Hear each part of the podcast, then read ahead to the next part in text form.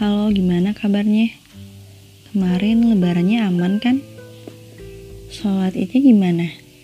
Di rumah aja atau ikutan ke masjid tapi dengan jarak? Hmm, kayaknya dua-duanya sama aja sih. Yang penting kita tuh selalu berdoa semoga amal ibadah kita diterima oleh Allah. Hmm, Ramadan kali ini benar-benar beda gak sih? Kayak ada yang kurang. Bahagianya nggak sefull Ramadan sebelumnya. Gak ada istilah buat nyari baju lebaran. Gak ada yang namanya ikutan keliling buat takbiran. Ya bener-beneran gak ada. Semuanya serba virtual sekarang. Biasanya untuk yang udah pada kerja kayak gue itu riwah banget kalau beberapa hari sebelum lebaran.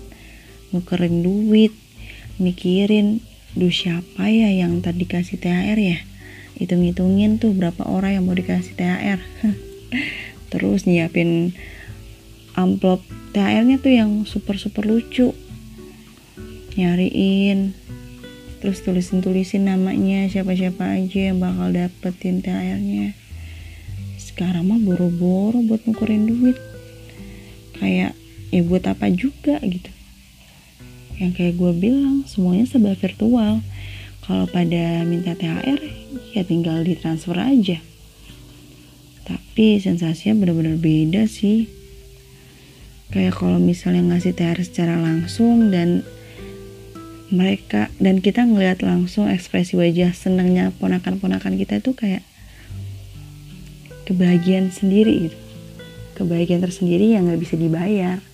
Tapi kalau ngasih THR nya via virtual dengan transfer doang ya kita nggak ngelihat gitu ekspresi wajah ponakan-ponakan kita gimana.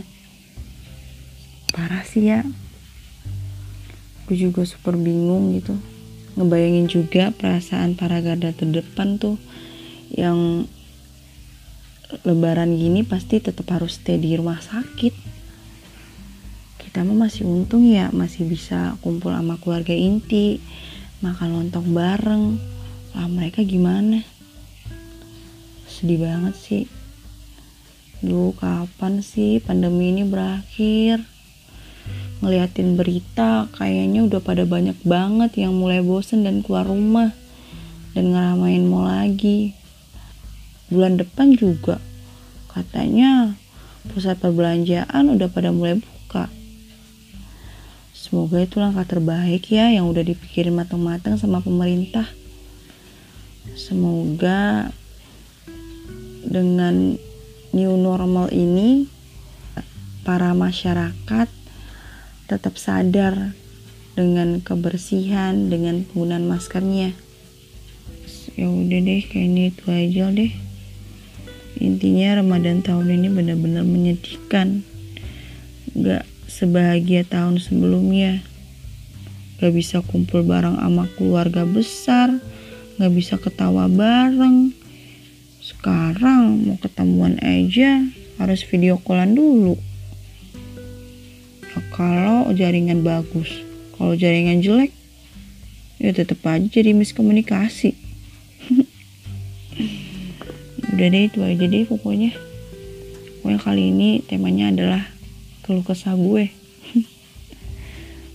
Sedih banget nggak bisa ngumpul. Apalagi kakak kedua gue juga nggak bisa pulang tahun ini. Karena dia juga salah satu tim medis di sebuah kepulauan sana. Ya jadinya dia harus kerja. Terus ponakan-ponakan gue juga harus tertahan di sana. Sedih deh pokoknya sedih banget.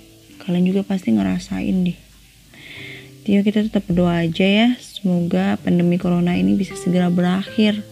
Jadi kita bisa hidup normal lagi seperti sedia kala. Mari kita aminkan dengan paling serius.